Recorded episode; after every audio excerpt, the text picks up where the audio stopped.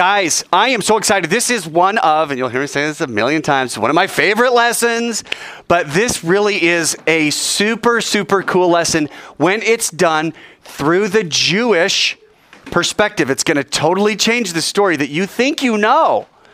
You don't. I know. I don't know anything either. I keep reading the Bible, the Torah, and I go, oh, yeah, I know this. And then it's like, oh my gosh, I did not know that.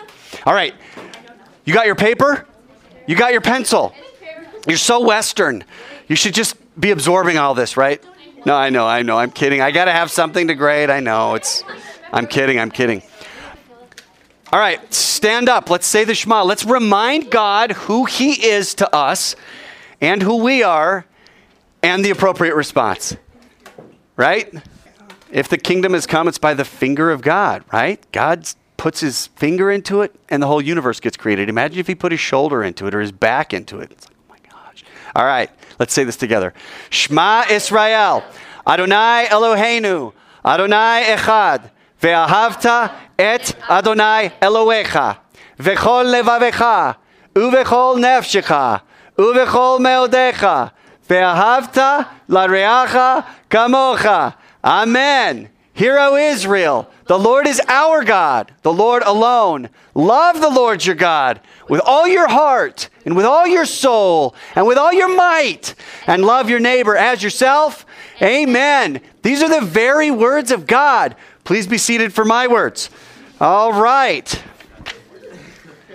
Guys, there exists within Judaism no other narrative from Scripture so often read, recited, and prayed over as the Akedah. Say Akedah.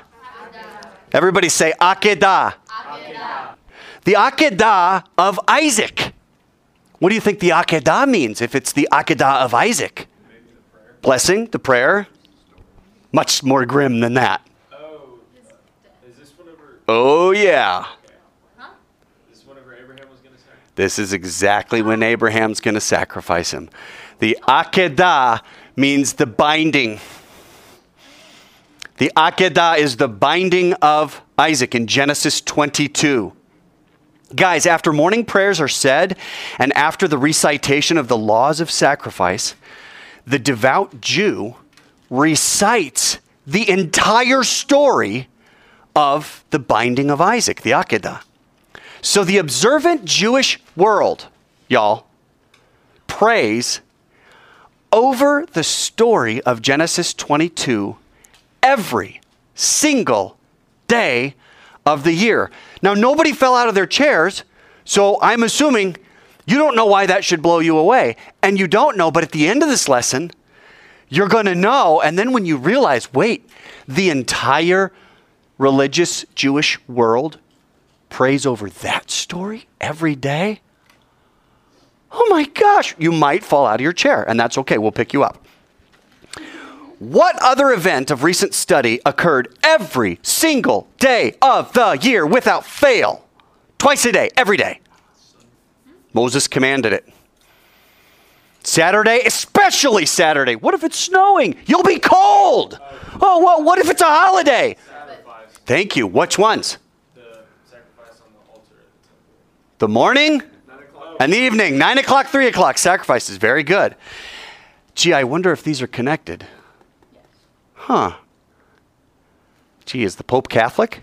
I think he is. So, yes, of course they're connected. All right, when God speaks of Isaac in Genesis 22, you can open your Bibles and follow along, um, or at least put your finger there in Genesis 22.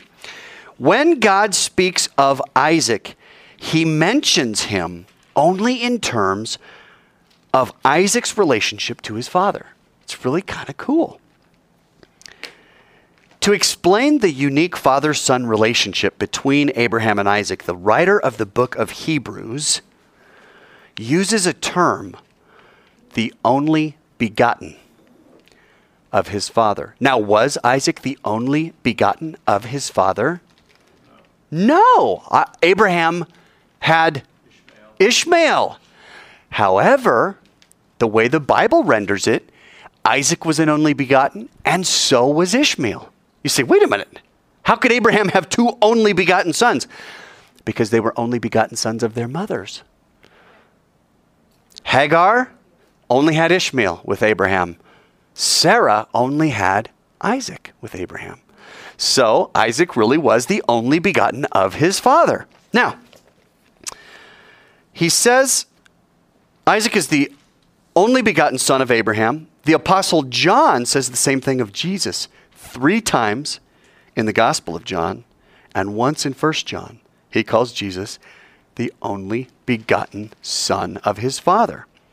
Now, Abraham and Isaac's unique father son relationship is recognized in several of the rabbinic legends. And every time I say rabbinic legend or midrash, you guys ought to get excited because we're getting ready to go somewhere where the Christian world is completely ignorant.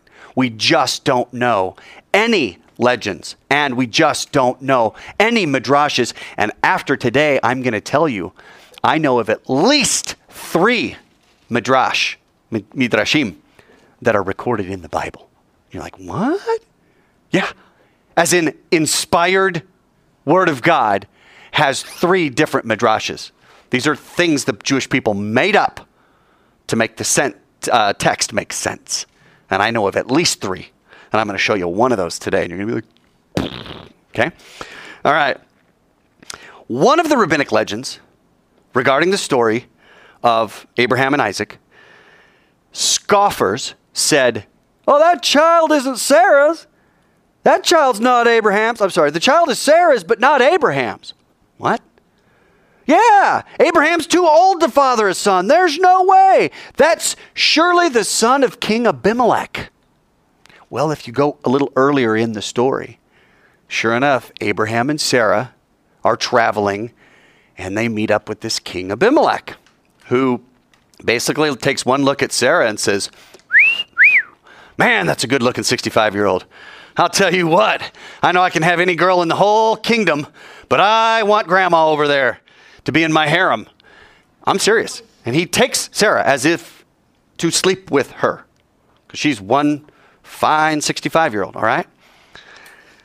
Uh, and Abraham says, Just tell him you're my sister. She goes, Okay, uh, that's just my brother. And so King Abimelech says, Cool, I'm not actually going to have to kill you if you're the brother, but I'm going to take her and I'm going to make her my wife. Now, of course, God visits Abimelech, scares the living daylights out of him, and he gives Sarah back the next day and goes, Why didn't you tell me that was your wife? And Abraham says, Well, you didn't ask. um, whatever. So, Scoffer says, That's King Abimelech's son. In response to the scoffers, God made, this is the legend, the face of Isaac a mirror image of Abraham. So that when they saw the son, they would see the father. When they saw Isaac's face, it was Abraham. Put them together, oh my gosh, they're twins. This is the legend. God made Isaac's face a mirror image of Abraham's. So that people that scoffed would truly know that this was the son of Abraham because he was in the very image of his father. Now listen to John 14. Jesus says, If you had known me, you would have known my father also. From now on, you do know him and you have seen him. And Philip says, Lord, show us the Father. We've never seen the Father, right? It's, it, would be enough for us if, if you just show us the Father. And Jesus says to him, Have I been with you so long and you still don't know me, Philip? Whoever has seen me has seen who? God. The Father has seen God. It's almost like John knew that rabbinic legend and said, Jesus, his father. Pretty cool. All right, I want to start building for you guys a profile of similarities between Isaac and Jesus. Isaac is the promised son of the covenant with Abraham that God made with Abraham. Oh. Jesus is the promised son of the covenant that God made with Abraham. Do you remember? All the families of the earth shall bless themselves because of you. That was the code for I'm going to send the Messiah to the world through your family bloodline, Abraham. Pretty cool. Isaac is born through miraculous conception. Sarah's 90, 89, and she has a baby when she's 90. Miraculous conception? Uh, yeah, just ask any woman who's ever had a baby. At 30, at late 30s, early 40s, it's a high risk to get pregnant because your baby can have uh, uh, defects, birth defects. It's this is a higher uh, chance for Down syndrome, things like that. Wait, Jesus is born through a miraculous conception. Oh my goodness, that's right. Isaac is the long awaited fulfillment of God's promise. 25 years God made Abraham wait from the time he said, I'll give you land, descendants, descendants, my kids. He was 75 when he heard God say it. You know how old he was when Isaac was born? Yeah, he was 100. 25 years God made him wait. So Isaac was the long awaited fulfillment of God's promise. Oh, wait. Jesus is the long awaited fulfillment of God's promise. Even longer, right? He waited almost 1800 years to give Jesus. Isaac is offered up for sacrifice on Mount Moriah by his father.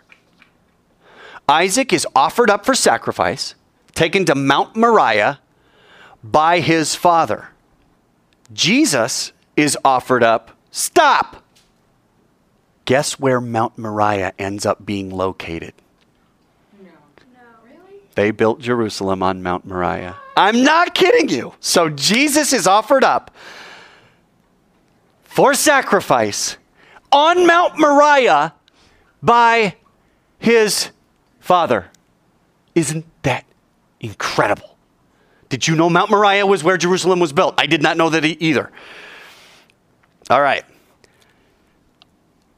Isaac does not die, but lives. Thanks to God. Jesus dies, but lives. Thanks to God. So you and me are supposed to see in Isaac and in this story, the Akedah, a picture of Jesus. One of the main differences between the Christian telling of the Akedah and the Jewish telling. Um, I thought the Holy Spirit had come to visit us for a second. Holy Spirit's always here.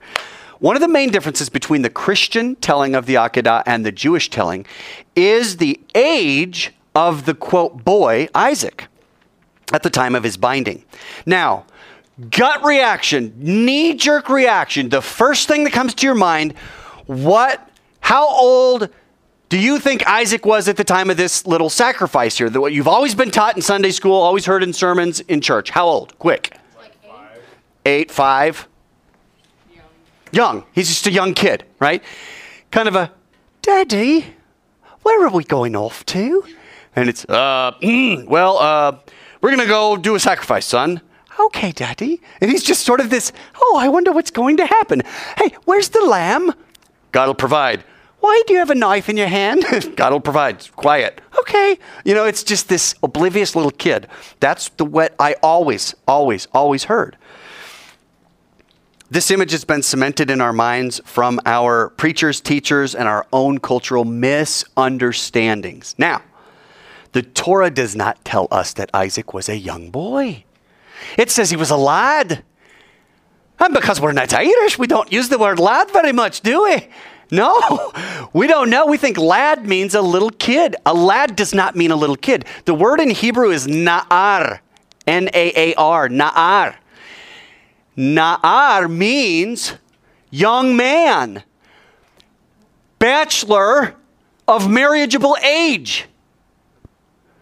This kid's at least 21, at least. But he's not 21, he's even older. Now, where do we get that? Jewish tradition puts Isaac at age 36. Why does the Jewish tradition put Isaac at the age of 36 at the time of the Akedah?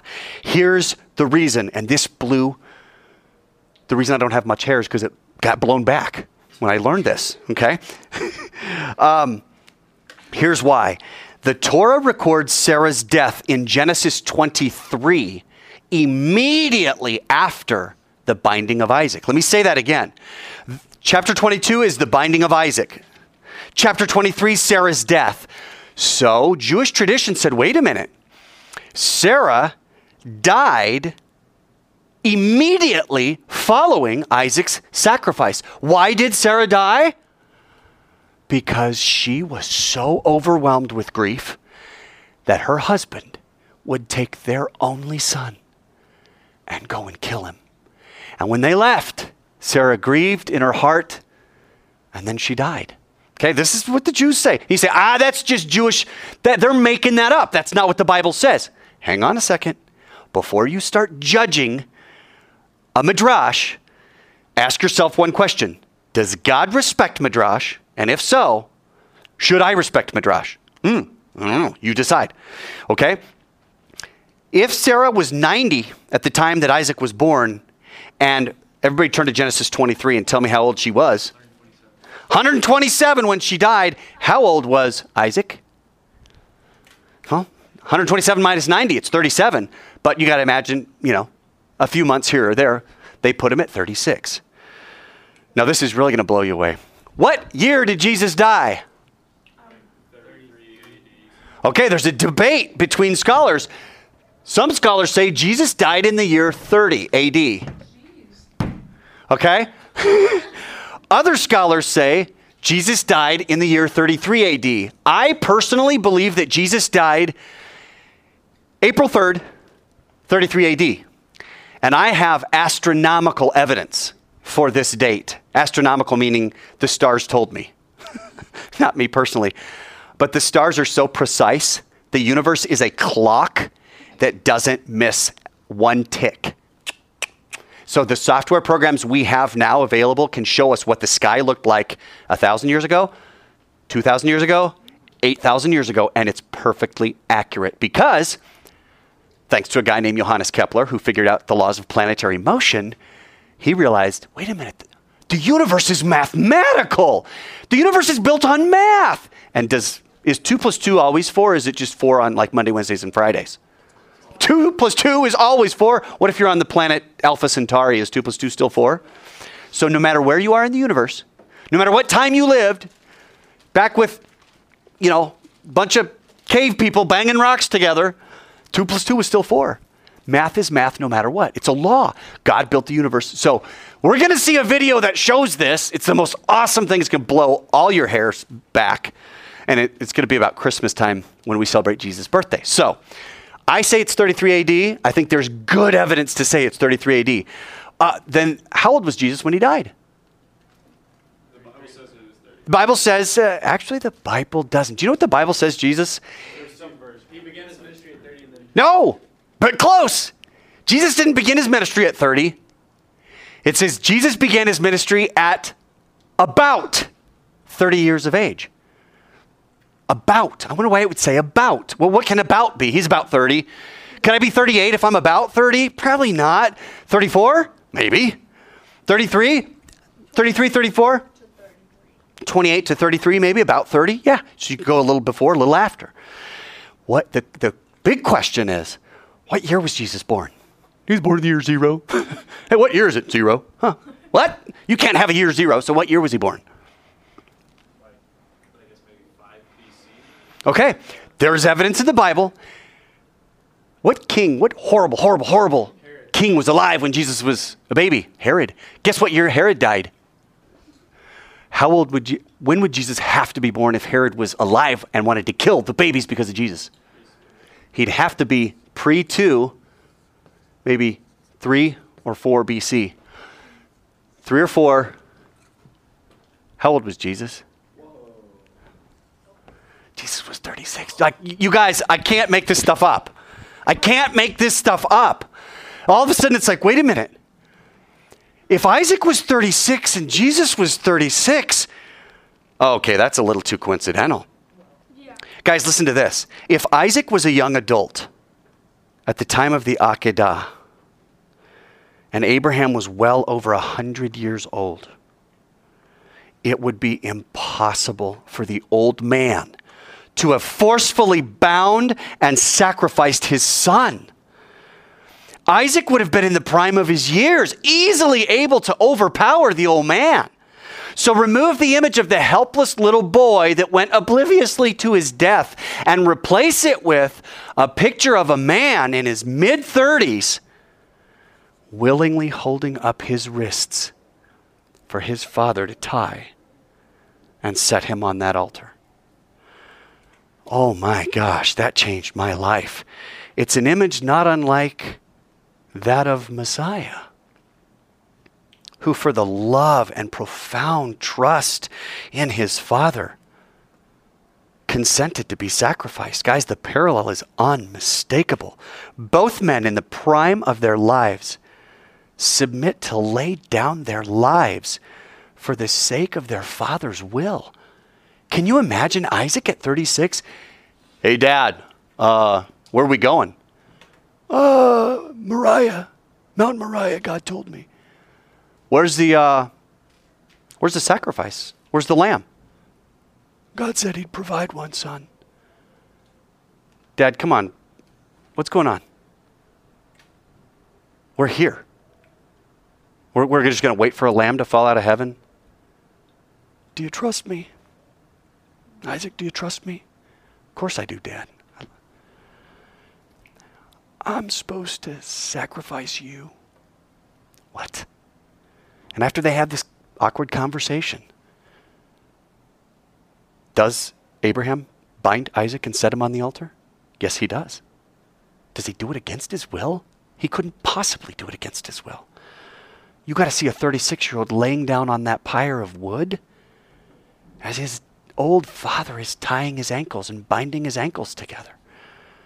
Isaac says, I don't know if God's going to save me or not, but I trust you, my father.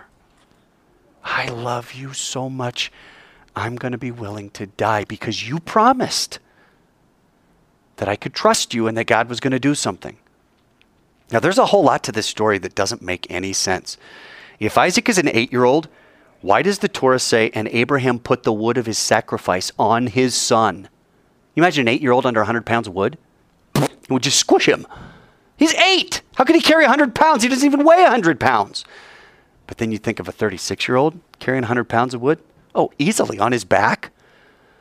His father lays the wood of his sacrifice right on his son's back, and he's 36, so he could carry it. Wait, God laid the wood of Jesus' sacrifice on his back and said, You can carry it. You can carry it. The mistakes, I mean, the, the, the similarities are unmistakable, y'all. It's just, it's powerful how this opens up. Whew. So, had Isaac wanted to resist, he could have easily done so. And had Yeshua, Jesus, wanted to resist, he tells us that no power on earth could have put him on the cross.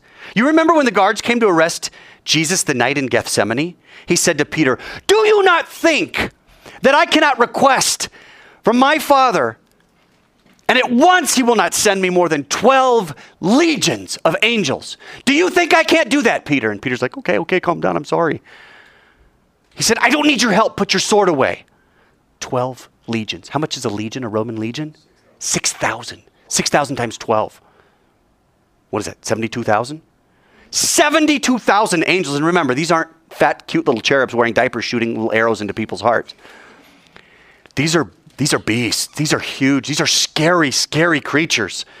12, 72,000 angels. Boom, because Jesus says, I don't want to go to the cross. It's like, oh. So I'm telling you guys, Isaac is supposed to show us Jesus, okay? Uh, um, I lay down my life so that I may take it up again, Jesus says. No one has taken it from me, but I lay it down on my own initiative. I have authority to lay it down, and I have authority to take it up again. That's Jesus in the Gospels. And I can see Isaac. You're not taking my life from me, Father. I'm going to lay it down because I trust you.